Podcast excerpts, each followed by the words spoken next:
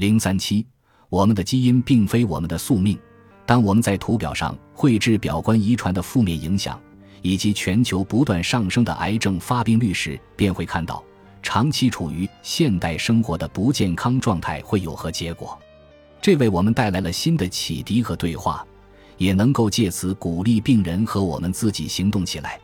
我们的社会经历被持续不断地写入我们的 DNA 中，我们因此能够提高理解能力，更好地发挥能动性。事实上，通过改变生活方式，我们可以改变生物学层面上的表达。我们现在认识到，对于癌症而言，基因并非宿命，进化亦如此。我们自己有伟大的力量影响基因和进化，力量之大已远超想象。这就意味着。尽管目前病与不病的概率各占一半，但癌症并非不可避免。在统计数据面前，我们可以与其竞赛，向其挑战。为了取得预防和控制癌症的更大成功，应当降低行为风险。对于癌症患者而言，除此之外，还应当对非正常基因进行靶向治疗，以及刺激免疫系统，尽可能保持癌症标志物平衡的同时。